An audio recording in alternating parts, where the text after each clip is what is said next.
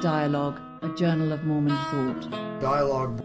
dialoguejournal.com, Dialogue. Dialogue Journal. Dialogue. Dialogue. It's the 50th anniversary of Dialogue. This year, Sunstone joined in celebrating the Dialogue Jubilee with two special dialogue themed presentations. In honor of our 50th anniversary, we now present to you this special podcast featuring past editors of Dialogue reminiscing. which is the announcement of Dialogue's 50th Jubilee celebration, which will take place on September 30th at the uh, Utah Historic History Museum. There are only a very few seats left, and I know people say this when they have thousands of seats and say, you know, and, and wait, one more, one more thing we can give you if you do it right now. But really, uh, there are only a few seats left. But there will be, this is on the 30th of September, on the 29th of September, there will be, was it the same day, boy? Same day at uh, Utah Valley University, there will be a series of lectures and interviews. Uh, Darius Gray will be there, Marlin Jensen will be there, Boyd Petersen will be there, that's the big draw. Uh, Christine Durham, Christine and uh, Darius and Marlin are being honored uh, at the Jubilee celebration. You know, in the in the scriptures, in the Jubilee, all debts were forgiven in the 50th year. So if you come to the celebration, we forgive all your debts. Anyway, stop at our booth. There's a booth out there as well. And that's the last commercial that I have.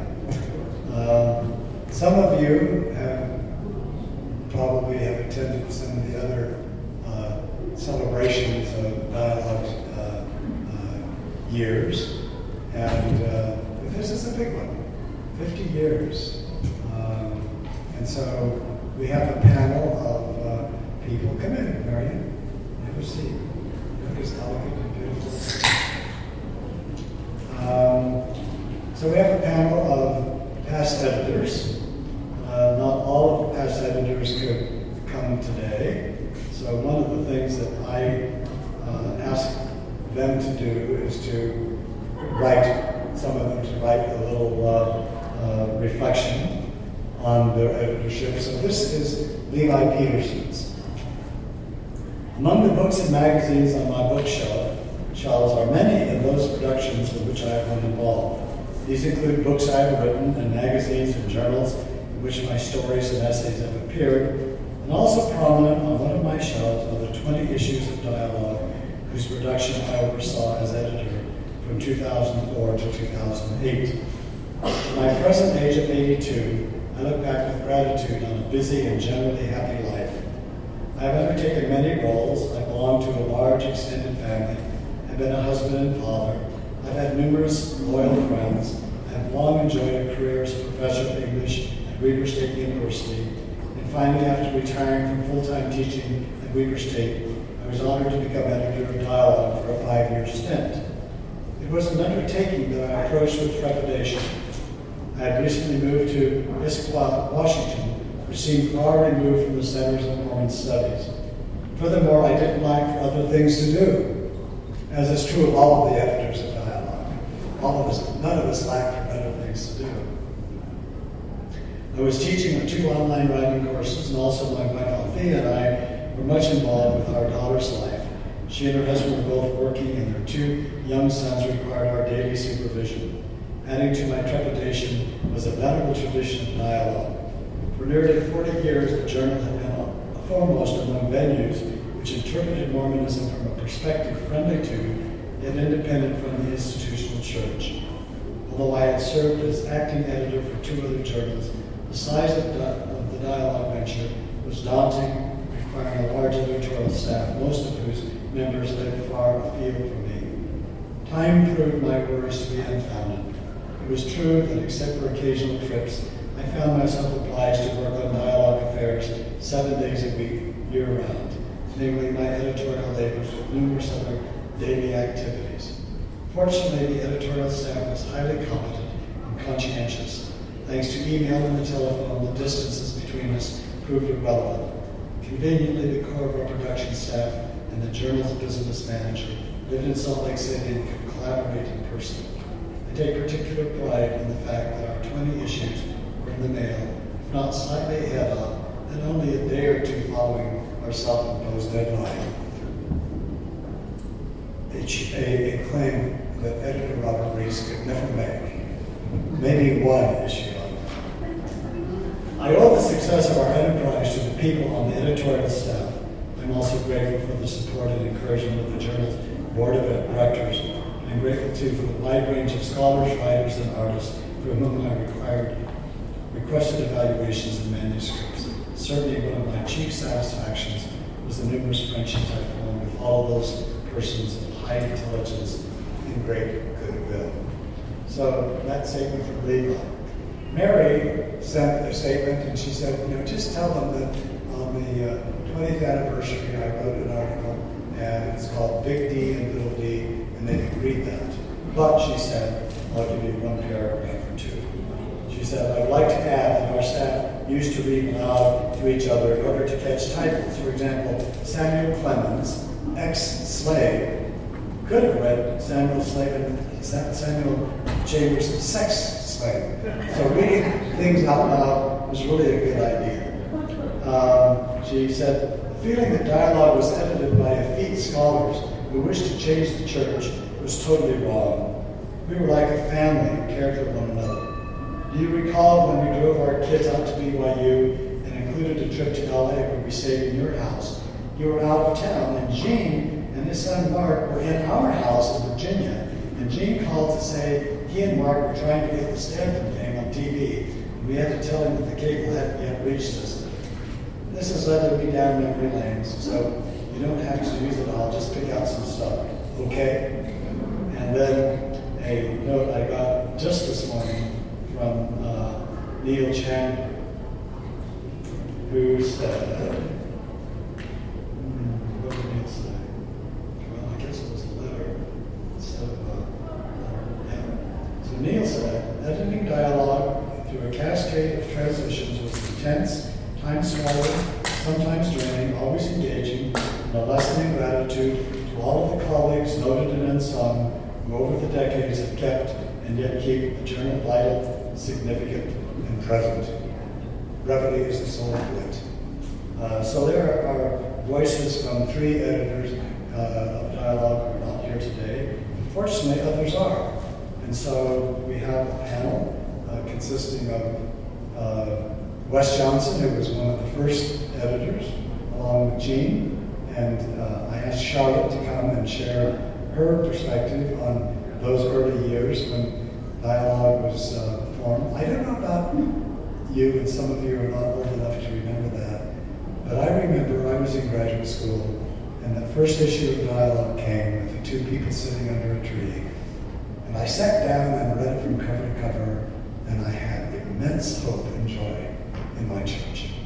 And I felt, okay, we, we've arrived, we, we've got something to really celebrate. So Wes and uh, uh, Charlotte will talk about those uh, first years. Uh, I was the second editor, and I'll say something toward, uh, toward the end. Jack, were you the third? No. Who was the third editor?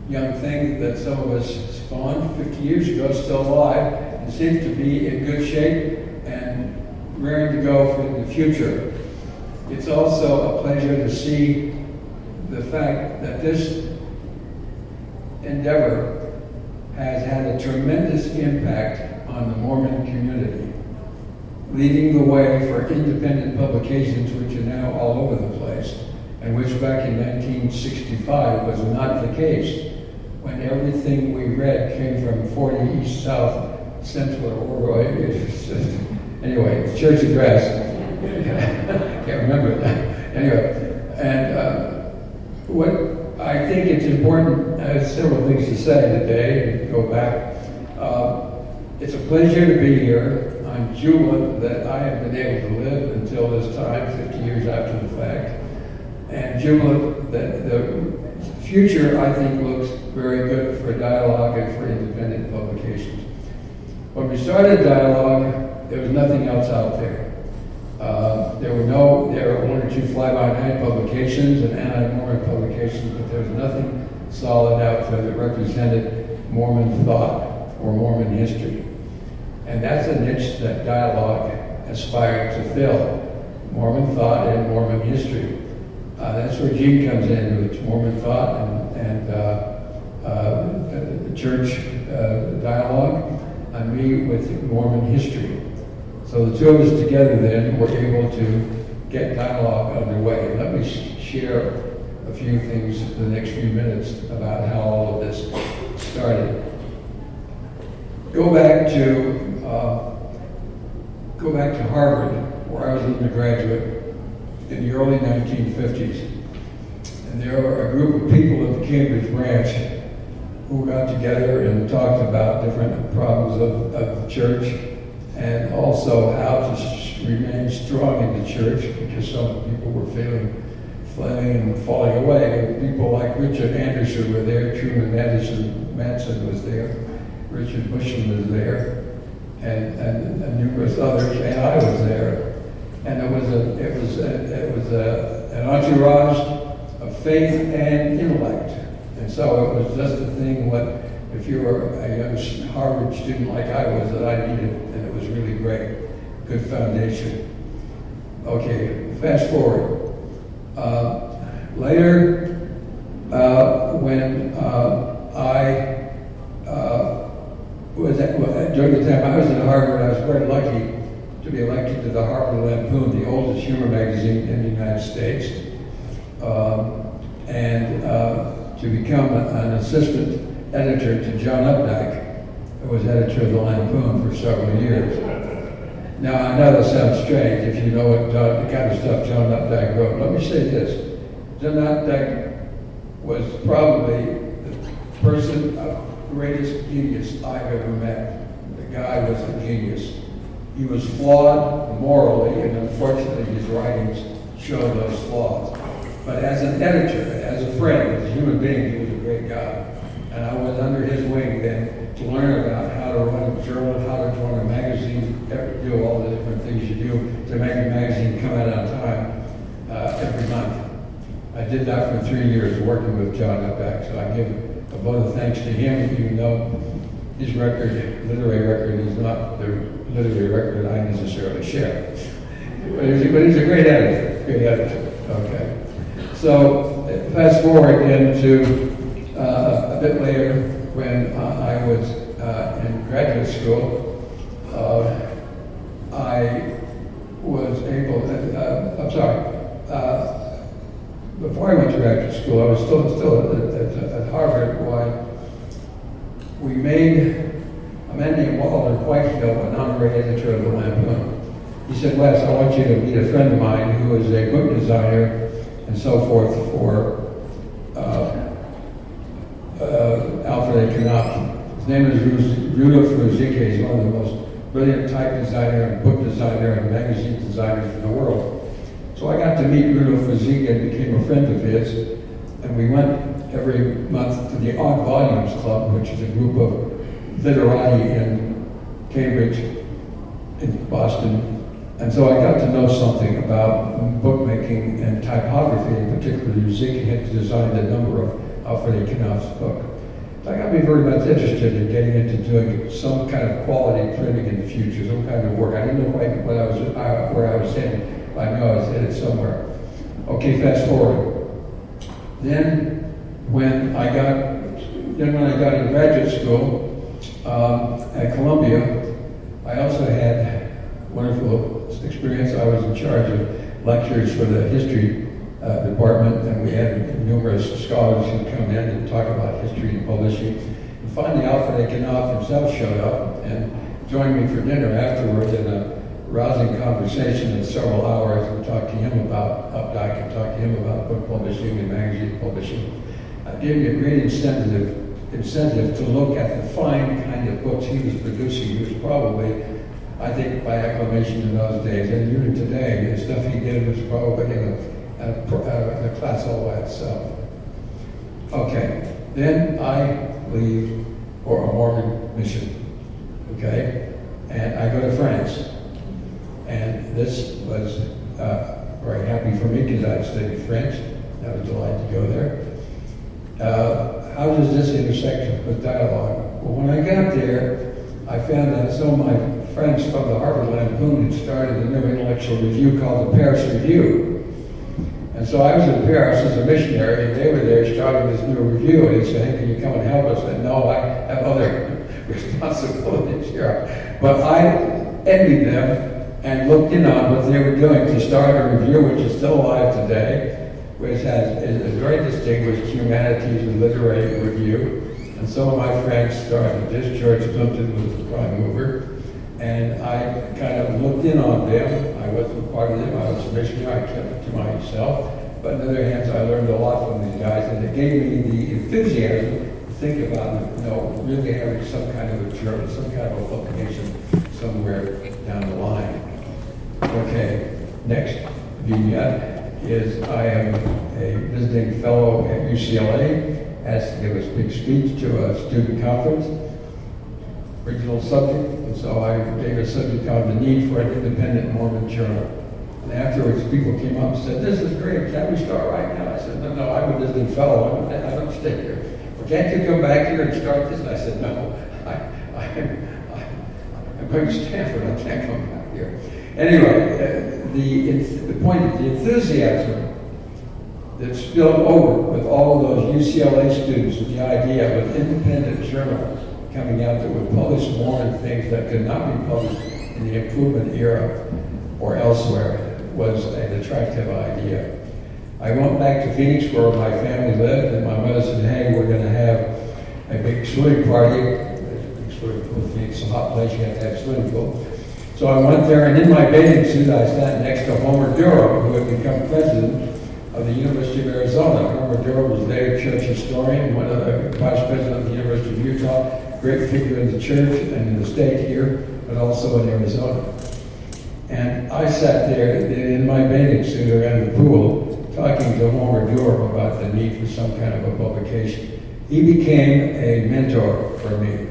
I tried to get him on the board of Dialogue, much as we persuaded Leonard Arrington and Lowell Bennion to come on, but he held off and he said, look, I can be, I can be, I can be your grise. I can kind of you from the corner. So he did. And every time I went to Arizona State and visited him, visiting my family, I'd check in with Homer. And as we move forward with dialogue, why he was an invaluable person, uh, very, very high-minded and very practical-minded.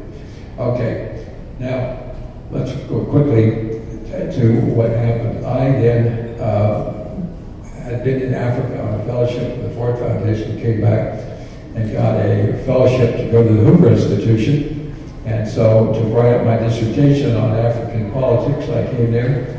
We came to Escondido Village, a student village at Stanford in 1965, the first part of 1965, and settled in there. And uh, I worked on my dissertation for the Hoover Institution as time went on. Uh, why we got to know people in the ward and various things. And one thing that overjoyed me was my former companion in uh, the mission field, Paul Salisbury, Salt Lake. There was also a Stanford student was there. And I, he and I used to talk about this idea of a Mormon publication of some sort. He was very interested because he was a person who had a tremendous eye for design. He was an architect. He knew what he was doing. And so we, we talked about various uh, ideas. One thing that came out of that discussion, which I think became a hallmark of dialogue, and that is we said, we already have a publication, we wanted to have class. We want to show the world the Mormons have class. Maybe try that, maybe corny, but that's one of the things we were talking about would be important for us to do, not to have a mimeograph bulletin, not to have a thing with a bunch of glossy photos in it, but to have something that looked like a real intellectual endeavor. And he and I both had read intellectual journals in France, and we had copies of these intellectual journals with us at, at Stanford. Yeah. Close. Oh, I'm sorry. I'm, I'm going very quickly. Anyway, uh, the point is that we felt that there was a real possibility at Stanford. Uh, but what to do? How, how could you organize something like this? We, we, we knew the mechanics of printing. Uh, he and I both had had contacts with printers. Three years I helped get all the printing done for the, for uh, the Lampoon. We knew all those things. The question was you've got to have an editorial presence. That's what was important. So there we were in the late spring of 1965, sitting around Escondido Village at Stanford talking about this. And a woman named Diane Monson, some of you may know, was a professor at NYU. Diane Monson came through and uh, she said, uh, talking, old friends of Paul Salisbury and myself, and she said, you guys do? And we told her, said, oh, well, hey, have you talked to Gene England? We said, no, who's he? Have you ever met Gene England? I said, well, no, I, I'm fairly new here. Oh, you're going to meet Gene England. He's like something else. You know what? He's thinking about doing this too. I said, we have rivals? And she said, yeah. Yeah. so, within a few week, a week or two, why we got together, and Frances Menlove, who's not here, I guess. Oh, she's not here. Anyway, Frances Menlove lived uh, in the Stanford compound where we lived. And she set up a meeting whereby Gene England and some of his friends, and Paul Salisbury and some of our friends would come together, these two rival groups, see whether or not we could become friends and perhaps merge, or whether we look at each other and, you know, become enemies. That didn't happen. It happened because we all, uh, we didn't quite know.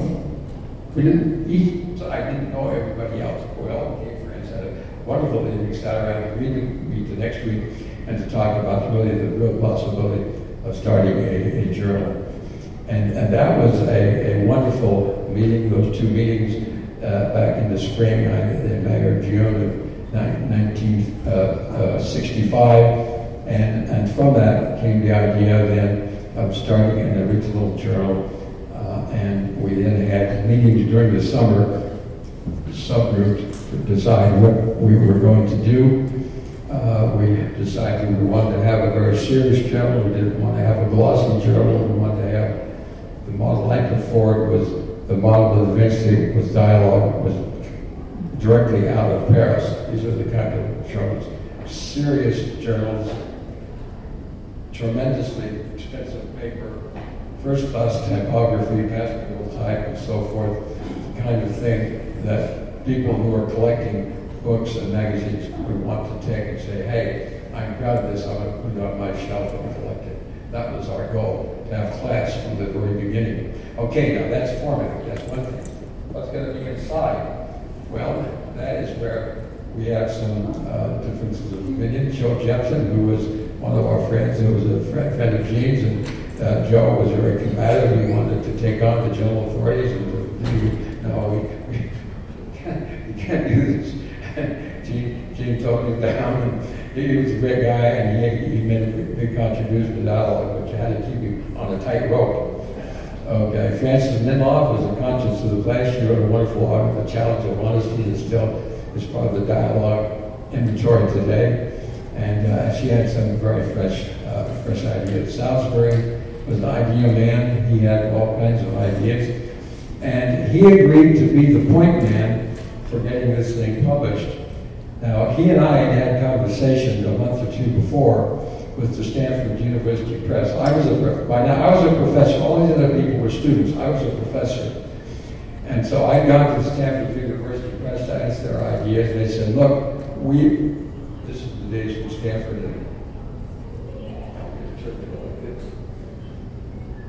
and so I, I went there. And the result was that we agreed that if we could get this thing going, that Stanford University Press would be our publisher. Now that was quite a concern. I was astonished. They know oh, we want to help you guys. You know, this is a worthy endeavor. You know, you guys are doing the right thing. We want to help you every way we can. The university then, now as a new faculty member, I didn't have much clout, but the idea sold itself. I went, I went to some of the professors. I went to the chairman of the department uh, was a Pulitzer Prize winner, a Jewish strike. Wesley said, great idea. They arranged so that I had two more offices on campus where we could have meetings, where we could store things, and where we could have desks that work on this new publication. They paid for lights, telephones, typewriters. Stanford paid for all this. Other words, one of the main reasons we got going, because Stanford, this was all suburbs up. I mean, it was not advertised as a keep it quiet, you know, keep it quiet. So we did. But it meant then that when Gene and I finally got into action, why, we had a place, an office, and rooms to meet in. And so at that point, what we decided eh, that, first of all, Gene and I are the only ones who really had a lot of experience in running magazine. He had run the pen at the University of Utah. He was experienced, an experienced editor. And so by acclamation, they decided that we would both be managing editors. We'd be co-editors of this enterprise. And uh, Gene, was, uh, Gene was able to, uh, what Gene really, there are a number of things he did that were very important. I was able to get the office. I was able to get the support of Stanford. I was able to get the post office. I was able to get the post office wire. I mean, all this kind of stuff that that only a faculty member could do at Stanford at this time. So I, I took care of those things. Um, I also then was in charge of appointing an advisory board, which appears on the inside cover of the first issue of Dialogue. Can't read all these names, but there are people like uh, uh, Chase Peterson, um, Kent Lloyd, uh, a, a, number of people on here, very, very prestigious people who came in our editorial board. That, that was my job, was to recruit the editorial board. We had about 20 people we recruited from around the country, professors, uh, businessmen, and uh, very prestigious board. And these people were friends, and they put their money on the line and their name on the line to help get this thing started. Uh, we made it clear that we were not just a bunch of wild students, but this was an endeavor of faculty and students, and we had the support of the university. Not the endorsement, but we had the support of, of the university. What about the church? Oh, no, we're independent. We're not, we're not seeking the endorsement. Oh, that means you're anti-Mormon. No, it doesn't mean we're anti-Mormon. And this is one conversation we have the next two or three years. If the church didn't endorse you, you must be anti-Mormon. We're not anti-Mormon, we're independent. Okay, so we go on from there, and, and, and Gene was able, uh, I was able to mobilize the advisory board. Gene's job was to, I was kind of running the back office here, dealing with university affairs, dealing with the advisory board around the country. Gene's mission was A, to mobilize the students on campus. We needed help to run this journal. Gene was teaching, uh, what was he teaching? He was teaching. Western Civ? No, not Western Civ. Well, no, he was teaching church education. Institute, yeah. So Gene mobilized all these institute kids. I'm not sure they knew what they were doing, but they were delighted to come out to our rooms at Stanford. They had nice rooms and everything. We had nice refreshments. And so as the year one, first year went on, why Gene was able to do a wonderful job in recruiting uh, all of these students. So that was one of the first things that, that he did, which was really tremendous. Secondly, he had contacts in Salt Lake I, that I didn't. I was an outsider. I, and that's one reason I got involved in this journal, because coming from Phoenix, I'd always felt those of us who lived outside of Utah didn't have a voice in the church. And I felt strongly that the dialogue were to go, it would be a voice for outlanders. That's what I was interested in. Anyway, so we, we, we got things going, and uh, Gene was also in charge of having relations general authorities. I had contacts with the general authorities, but he had more contacts. So we both did it, but he was primarily in, in, involved because he was from Salt Lake. I was not from Salt Lake. I was a real outlander. And so we had our roles cut out for us on what we were doing. Now, how did we happen to come together? Well, I told you how we met at these informal parties. And the question is, how can we get along? Because we're both fairly will, willful persons. Somebody says, these guys will never make it. They'll. You know, it, it, it'll, it'll never work. Guess what? We never quarreled. Believe it or not, we never, I say this honestly, we never had an argument.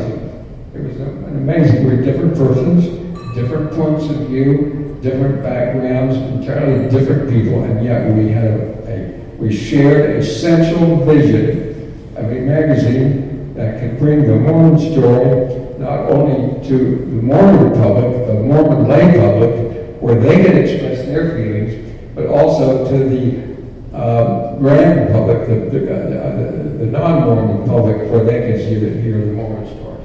These are the two goals we had. The, speak to the Mormons and speak to the non-Mormons. Of course, some people said, oh, you guys want to argue with the general authorities. We said, no, not going to argue with general authorities. In fact, we're going to give them free subscriptions to every magazine so they know what we're doing. And that turned out to be a good idea because they could keep their tabs on us. All they had to do was open up their subscription every every, every a month and find out what we were doing. So that's how we got underway. Uh, with Gene, especially being able to get a more flexible schedule since he was a graduate student, he could go out and speak. He invited to speak in Chicago, speak here and there, and, and, speak to uh, soirees, evenings. And I, I, was able to do that too. And so I was a professor. I couldn't get away as easy as he could, but I went to New York and Chicago and San Francisco and other places to speak too. But Gene particularly had more time, and he was a rousing speaker, magnetic speaker. Some of you may remember, uh, tremendously gifted, gifted speaker, and he really gave a vision, lifted up a vision of what we were doing, taking it out of the kind of position here we have to publish this, this little magazine. No, we had a mission of bringing Mormon thought and Mormon understanding not only to members of the church, but the disenfranchised were big speak. And, and, and, anyway, and so that's, that's what finally happened. Uh, I'll, I'll close in just a minute by saying this, that it was a terrific journey to work with all the people who helped dialogue, found dialogue. I was going to read their names, but we don't have time for that. But what I do want to read is, uh, and I both wrote neat articles in the first issue. I just want to read a little excerpt from the article I wrote, and then we'll close.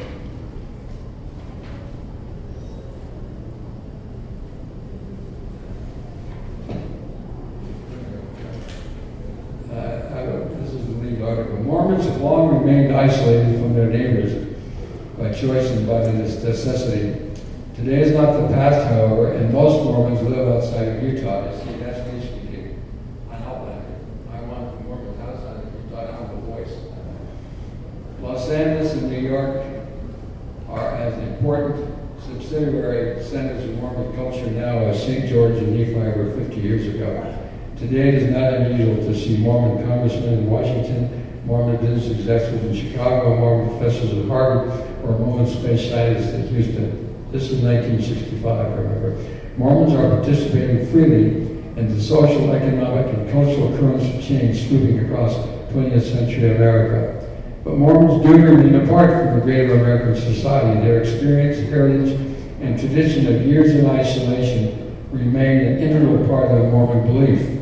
Mormon doctrine reinforces individual withdrawal and defiance of conformity in the face of modern convention. The new era of life in the secular world, far from the pleasures of the Rocky Mountain Zion, has created a host of dilemmas for the individuals who seek to reconcile faith and, and reason. And then I go on to say, new generations of Mormons has arisen in this process of spreading about their land. Uh, I think that, sorry, that, that, that, that was the message I Gene had messages, I had messages, as editors, we both had messages. This was part of my message as an outlander.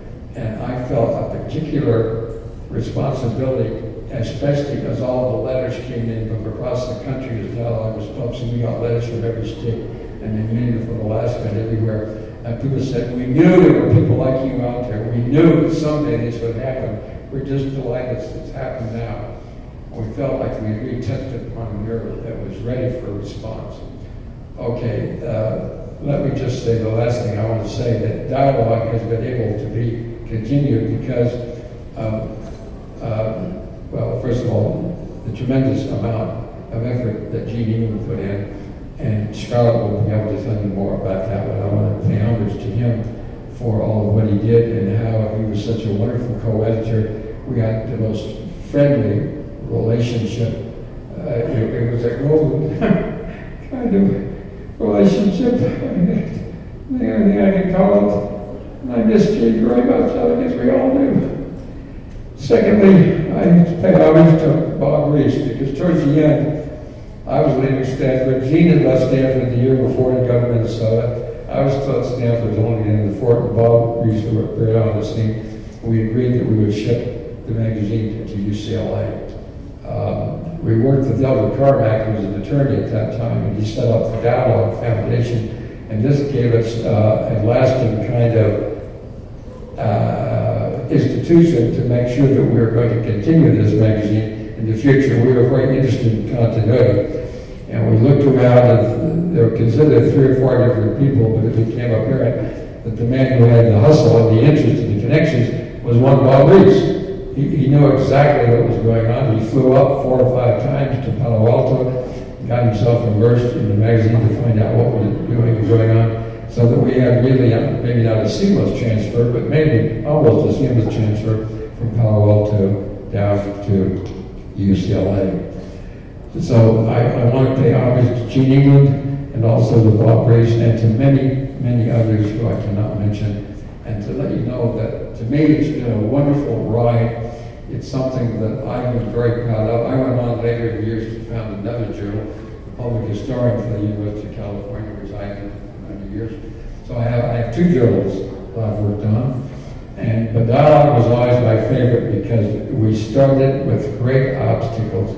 And you, have no idea the obstacles we faced and the people who down bad-mouthed us. People said you can't succeed, you're going to become apostates. Let me tell you, the life thing I would say is, Gene and I always feared that late, late night phone call at 11 o'clock. This is XYZ General Authority. We want to tell you guys to cease and desist or else. Guess what?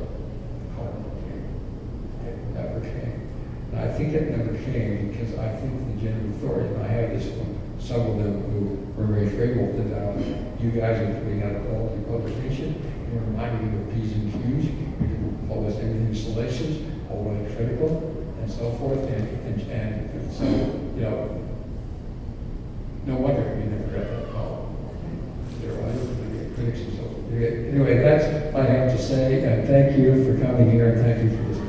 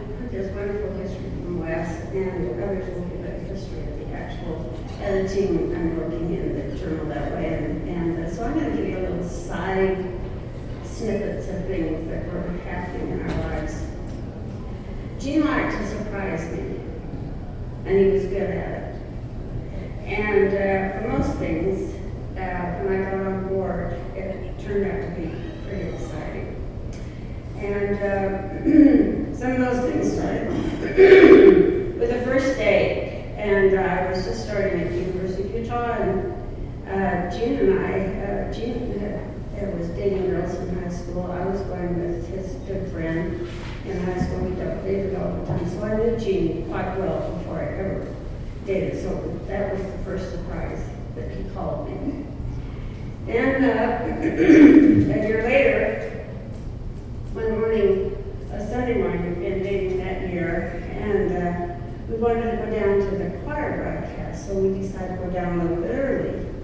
And we're walking around the grounds. Now, this is before the big information center. This is before the old Bureau of Information Center, and then they have growth in there. And the temple was over here, and there was a little fence about, oh, about four feet high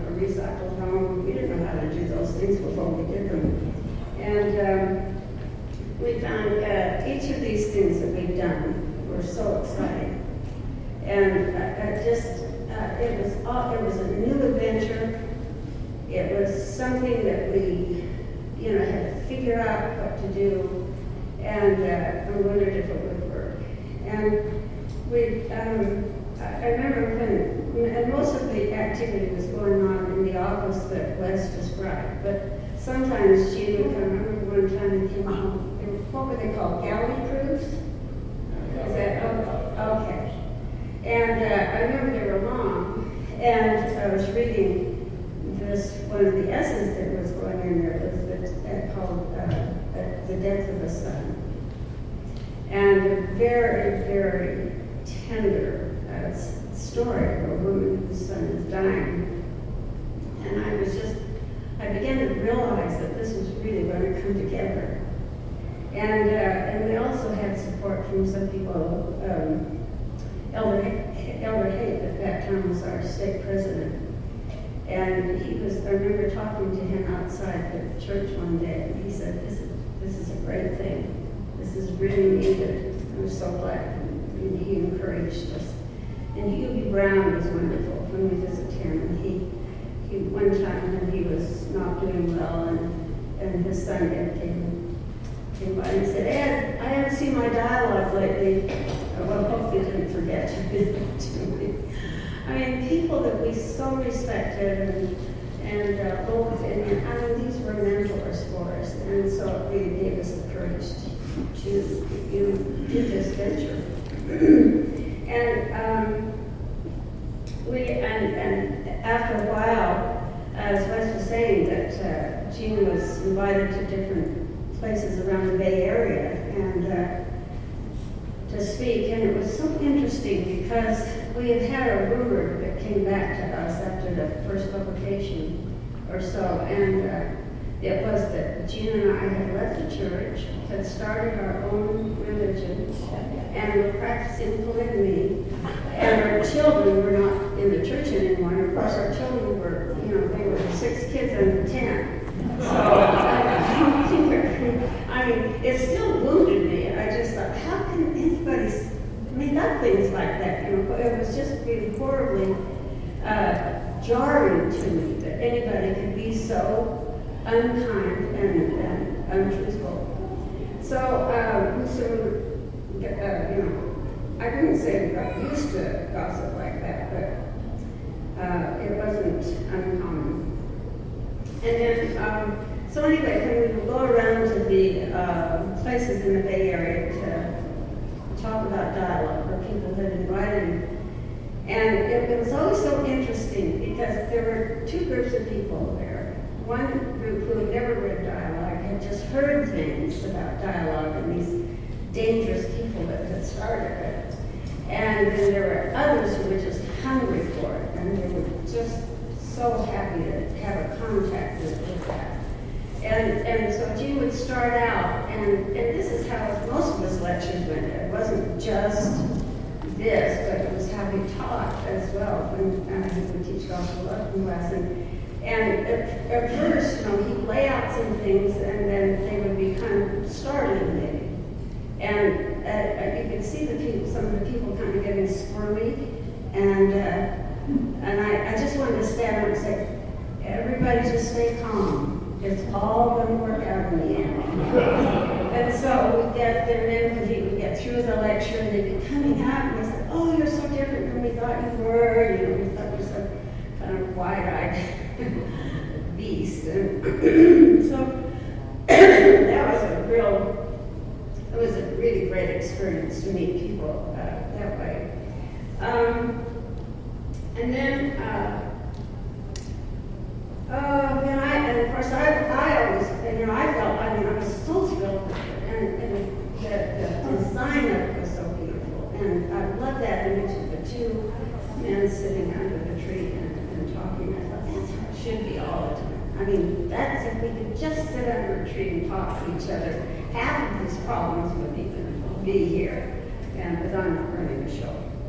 So um, then. Uh, but Gene was always trying to find a new way to to create something, to write it, to teach it. It was his his mind was just constantly going for for the things that could make it a little bit better, so he could reach the people better. He was very very caring about people, and uh, and he, he he could contact them and they would, and, and there would be this wonderful thing that would go on. I remember one time there was a family in our ward uh, in uh, Palo Alto, and, and he, he, in front of the whole congregation, he criticized you for something. It was, it was quite embarrassing.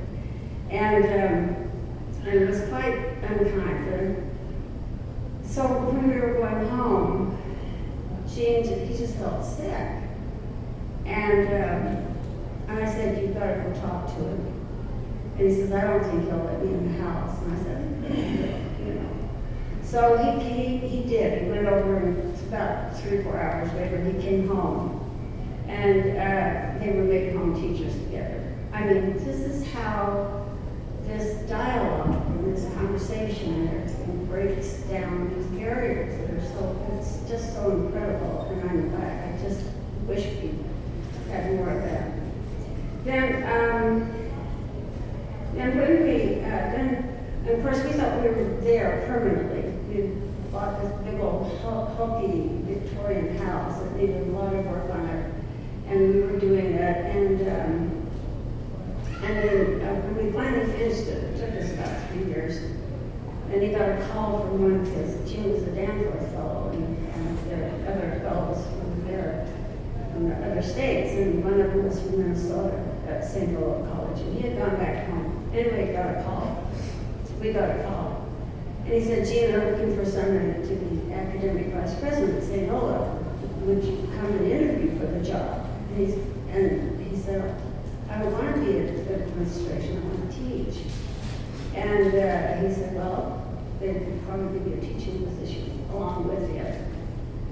And she said, well, how come, uh, we thought we were settled in the house we were going to live in and die in. thought it was forever. And um, so in one week, our lives changed. And uh, uh, Gene went back and and he sent me with our oldest daughter, who was just turning 12 at the time. Uh, anyway, she was just going into middle school, and you know, that's a hard age to have a kid pull that. So we did it and uh, took the job. We loved it. It was a small college town. And uh, it was um, a time to hand it over. And that was hard. Uh, knowing that we wouldn't be doing this the rest of our lives for dialogue, it was really hard. But we knew it was in very capable hands when Bob took it. And he was familiar with it, and we knew him, and, and we had great faith in how he was going to take over. I, I just want to read a little four-liner here that Ron said he'd written years ago on Gene. This sums up really what Gene, uh, his intentions were. The late revered Gene England helped saints with scholars mingle, and some say their minds became unclogged the moment they were dialogue.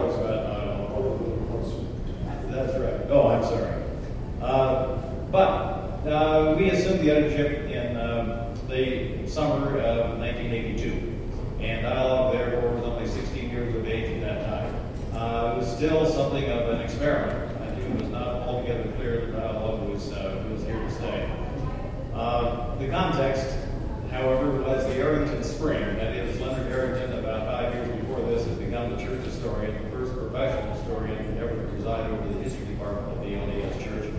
And if he had not flung the doors of the archives open, he had certainly opened them rather wide.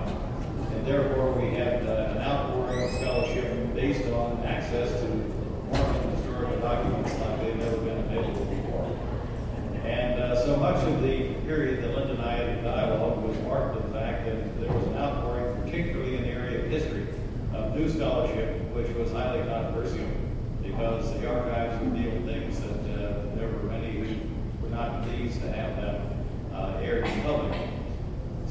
we had several uh, major issues that came up uh, during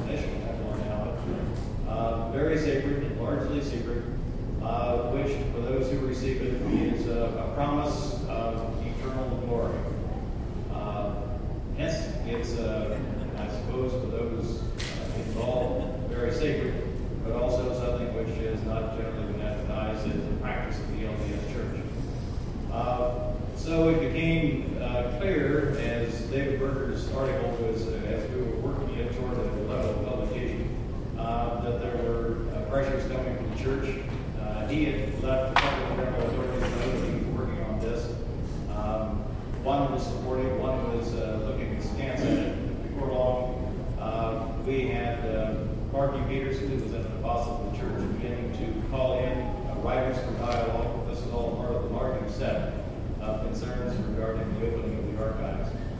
And uh, so a number of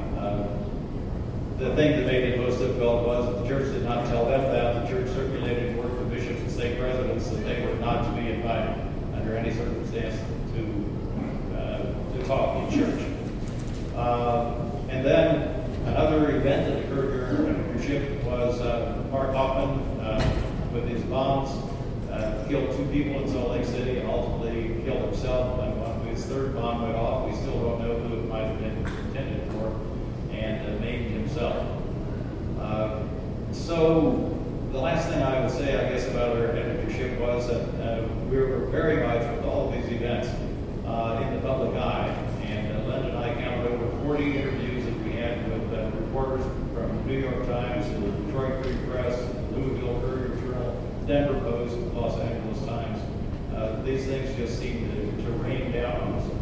And I think one of the reasons is that we try to get three and honest responses to questions. And uh, yet, the as un-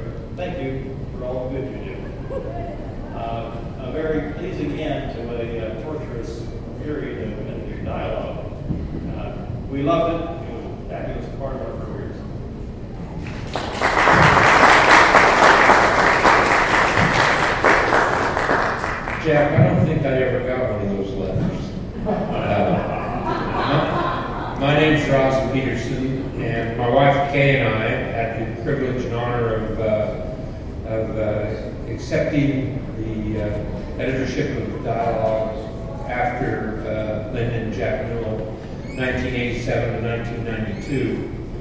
I should mention that uh, when Jack was talking about his choice of professions, and uh, I'm a trained historian. Uh, my wife's degrees in American Studies. Uh, in 1965, when I was leaving to go to graduate school, I went to one of my professors, uh, Leonard Arrington, and said, uh, "You know, I've, I've selected this school. I just like a, a few ideas, maybe on a possible dissertation topic." And uh, I left with 42 topics written on my acceptance envelope. But the one thing he asked me, he said, uh, Do you want to be a Mormon historian or what? I said, No, I, I don't want to be a Mormon historian. I'd really like to get a job. And, uh, and he said, No, seriously. And then he told me uh, in that meeting in, uh, in 1965 and I've looked at this later in his, both his journals and his records, but uh, up at USU's library, he told us about the formation of dialogue, that it was going to be coming. What he was saying is there was going to be places to publish things.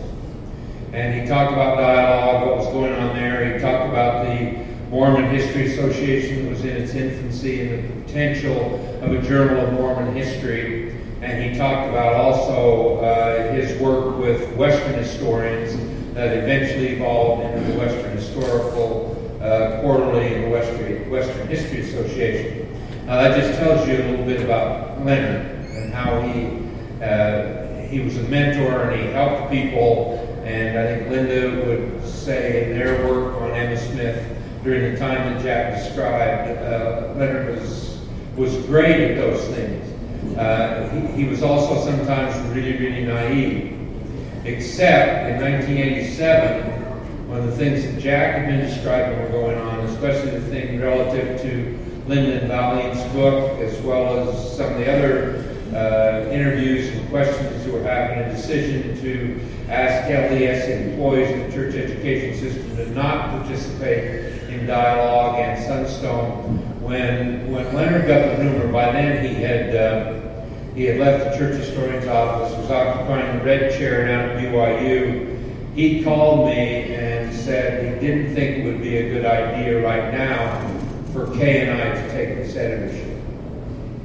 He felt that uh, that there were storm clouds intellectually on the horizon, and they were already being reflected in some very serious lightning attacks. And so, uh, you know, we had to find out for ourselves, really. And the one thing that, I mean, we found out many things in the five years that we edited Dialogue. Uh, number one, the Newells left it in fantastically great shape, not only with their work, but especially with Lavina and Suzette uh, Fletcher Green, because they had put together here in Salt Lake City an amazing group of volunteer editors, people who would look over those first drafts and help a lot with the editing work that uh, Charlotte and West described. There were, there were other things that the arrangements were very, very good. They had a facility with free rent Now at uh, uh, Wally Cooper and Allen Roberts' architectural office. And so consequently, we originally made the decision that we would keep the basis of the journal here in Salt Lake City near the publisher, near the editors, where you know where there was so much of a staff already in place, and that uh, I applied for sabbatical, and then we came down here, and Jack was gracious enough to give me a, a couple teaching classes up at the University of Utah. I should mention, in all honesty, that when I think back, and I went back and prepper, looked at all the tables of contents and all the articles and and uh, you know the Berger thing, the Quinn thing, some of the ones that, that we did. The thing that I take out of dialogue after all these years are the people that, that became our friends. And sometimes it was through a fiery furnace, other times it was just unbelievably passionate uh, volunteers and people that one of the great legacies that came out of dialogue, there are many, I think, but uh, we try to enhance the concept of the personal essay, where people bare their souls, and, and you know, and I think in all respects, those were the hardest ones to reject as an editor, because people were really putting themselves out on the line, and a professional article, you know, one based on history or or some theological thing that I, I, I've always wanted to throw theology out the window. But anyway, uh, other people have more sense than I. But still, I think those personal essays, and then from my, from my perspective, the contributions that the journal made in the articles it accepted relative to the origins of racial policy and then the treatment of women, the story of women, and the, and the ability of dialogue uh, to allow many, many creative women artists, uh, writers to have to have a voice as uh, Correlation was taking the Relief Society magazine out of existence.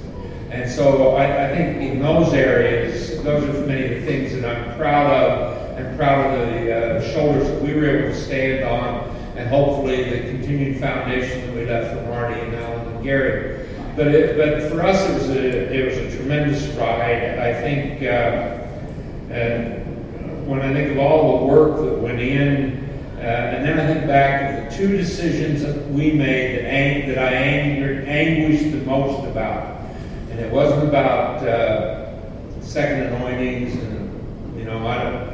I came from a bunch of post-polygamous things, so I just blown that off a long time ago. But anyway, the, the two things that bothered me the most and, and I anguished over, and they came out of the recession of 1987. The, the Newells left us in very, very good financial shape with a, a good base of subscribers and the beginnings of an endowment. And then that the, the stock market crashed pretty deeply, and uh, our editorial board, the publisher, and everybody got together and made two suggestions. And it took it took me and Kay and our board about a year and a half to finally just say, okay.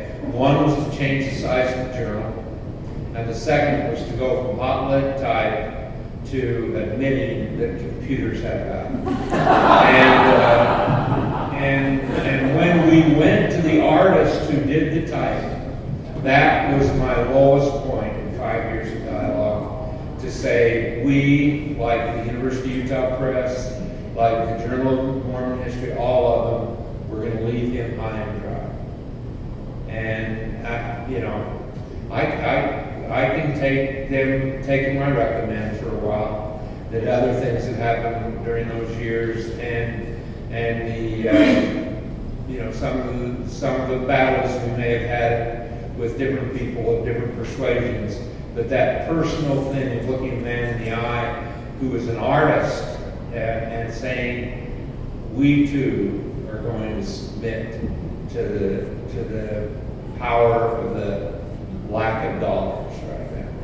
And, and of course, uh, that comes because dialogue was a family, and, and the people that had supported, that put it together, uh, those type of things, you just never relace those relationships uh, because many of them went through a variety of refiners fire together. And, so, but but I have to admit that of all the one the one thing the, journal that I enjoyed the most was one of the very first one that we were involved in, and it had to do with one that featured Minerva Teichert. Uh, and we, we, Jack talked about artists, but Minerva was from my home area. I had known her my whole life, it didn't seem to me that anyone appreciates a great artist till they die. And I, I just was so thrilled to be part of that particular publication. And so we thank you, Marion. But anyway, uh, you were involved in that and in writing the article about her. And so, anyway, dialogue continues to be a family. And, uh, and as many of you know, uh, Jack and Linda have not been able to ditch us. Uh, we had the privilege of following them at Deep Springs College. And uh, Jack and Linda have spent over 14 years of their lives in that Lonesome Valley, which is not lonesome, and nor does it lack for things to do. And now Kay and I have spent five and a half years there after the last half year. And so that is a dialogue in and of itself. But, uh, but we have those types of friendships are what we have taken. And uh, that is the thing that Kay really wanted me to emphasize. So thank you.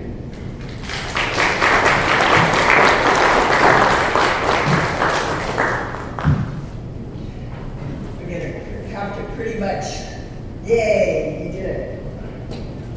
I think you, um, I think you all can hear it in the way we've all talked about our experience at Dialogue, that those of us who edit Dialogue tend to be idealists. Go in believing that we can do everything and, and that this journal will be perfect and every article will be the perfect choice and every editorial decision will be sound and pure. And, you know, that, that spirit of idealism is absolutely necessary to take this on because it's, it's putting yourself in the middle of a fire that you can't even imagine when you start out. And I think that's the other, one of the things that you've heard, and no one straight up said it that way, right? But in every single one of the um, statements that have been made so far, there's some reference to the moments when you're the editor of dialogue, when pretty much everyone around you disapproves of what you're doing, or questions the kind of person you are, the kind of woman that you are, or the kind of editor that, that you are being. There, it's, it's a high stakes game. It just kind of comes comes with it. Um, are rich, even though the, I think the price is really, really high. I think it's really quite wonderful that for five years of your life, you're just up to your eyeballs in Mormon studies. And I think those of us who love language and love writing and believe that writing helps us to communicate stuff that's really deep inside of us, that's really hard to talk about or to express, but that we, for some reason, have this desire to share it with other people. That's very much at the heart of the enterprise.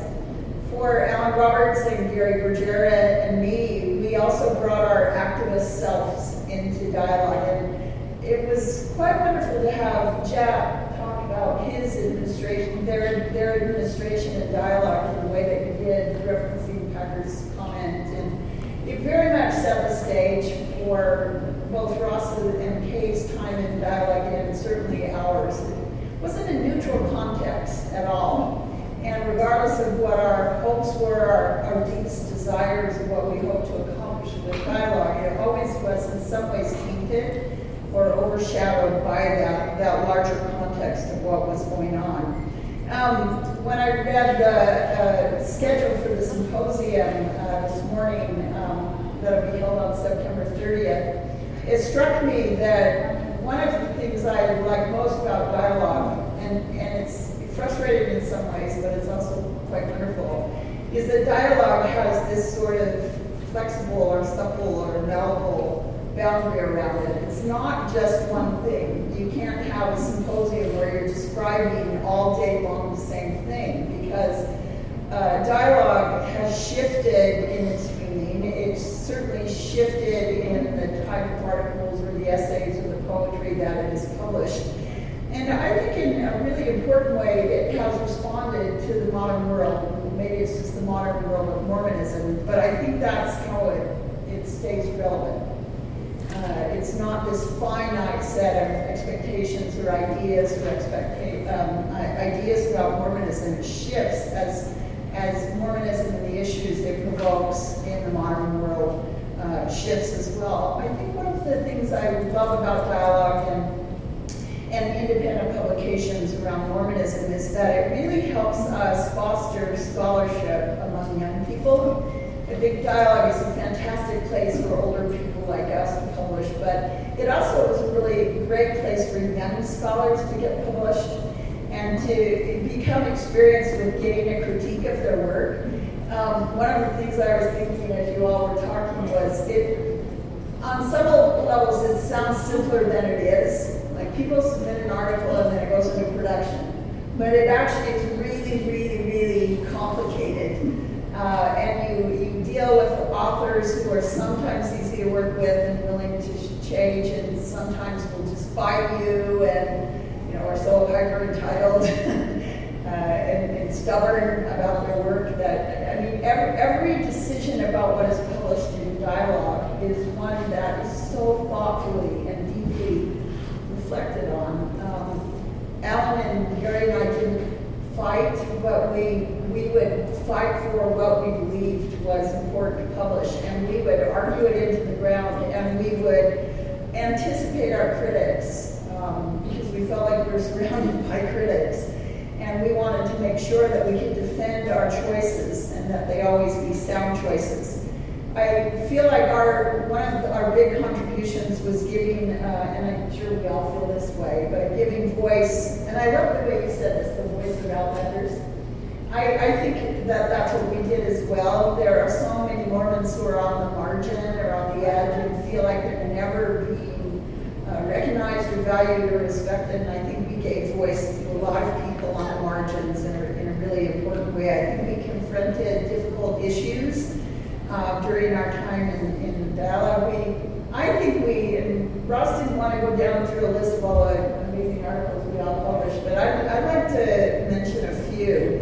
Um, we published George Smith's The Nauvoo Roots of Mormon Polygamy, which most recently became his, his book-length study of Nauvoo polygamy.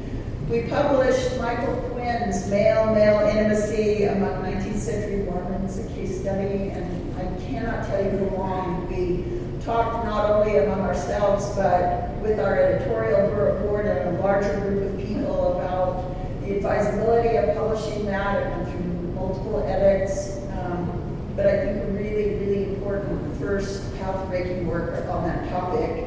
We published Lavina's The LDS Intellectual Community and Church Leadership, a contemporary chronology in our very first issue, which, um, you know, we were just surrounded by criticism around that. I'm still very proud of the decision to publish that and support Lavina's very interesting ongoing work. And then finally, um, the similarity of priesthood and masonry, Michael Homer's, I think, path-breaking article, the relationship between Freemasonry and Mormonism. And again, that now is a book-length study. Um, I thought I would just men- mention really briefly, and I know we're out of time, uh, what I loved about it. um, because I'm, it really is something, it, it's so complex and complicated, but you just love it. Um, I really loved going to all the conferences around Dialogue, MHA, the Sunstone Symposiums, both in Salt Lake City and in Seattle and DC. I loved feeling like I knew everybody who was doing Mormon studies. And, you know, it's just bewildering to me to walk through this conference today and know hardly anyone, of, you know, so many of the young faces and the, and the faces. Um, I used to feel like everyone who was doing this work. And and we would always be courting them and trying to get them to submit. I love that. Um, my very favorite part of the dialogue was, though, um, choosing the artwork, and I took that so very seriously. And almost all of the artwork that we chose was work that had, and you know, I'm just speaking for myself in this, but it personally affected me. I'm with Linda Newell. Art communicates to me on a deep level in ways that writing doesn't. And so I always thought that the art of the cover was another way of speaking to deep truths around our religious experience. So I'm with all of you. I think it was one of the greatest honors and privileges of my professional career. I made lifelong friends. Um, we were so privileged to, you know, and maybe the personal essays where you heard this most, but you really are sharing the experience of men and women in their in their uh, most private, intimate experience of trying to understand their relationship to each other and, and to their God. And again, I feel like we really made a difference.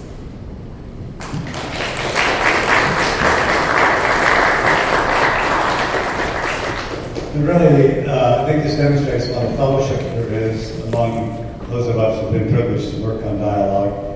Uh, I just wanted to say very briefly at the end that um, to me it was just simply a great joy to be the editor of Dialogue and to both inherit it and pass it on. Um, each of us have had the privilege of being in that place and in that chair when important things happen. The three, three things that I identify very quickly. One was the women's issue. Um, I'm very proud of the fact that we published uh, uh, that issue, that great pink issue. So many gave voice to so many women and uh, really began, I think, uh, and opened up so many feminine voices that have been so important. Uh, the second one I'm proud of is that I published, uh, we published during my editorship, the first essay by a gay Latter-day Saint. It was called Anonymous, uh, and, but it, uh, it, was the first one in which there was an authentic gay voice speaking to a community that was not accepting of gay people. I was walking here a couple of years ago, and someone came up to me and said, "You don't know me, do you?" And I said, "No." He said, "I was anonymous," and it was very touching to me to have him say that. The third, of course, is Lester Bush's great and powerful and uh, foundation-shattering uh, article on the history of blacks and priesthood. When Lester's article came across my desk, I, I was aware that I was in the presence of something very important. And I, it was very controversial to publish it. As you know, if you've read that, I was threatened with possible excommunication for doing so. Uh, but it turned out to be uh, the kind of thing that dialogue has done so well. It was not polemical. It would lay out the history in such a way that it was impossible for people to argue with it.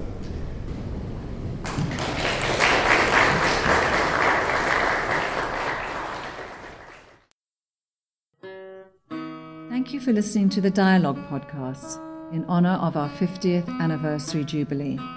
If you enjoy listening, please consider becoming a subscriber to Dialogue by visiting dialoguejournal.com or supporting us with a donation. Thank you.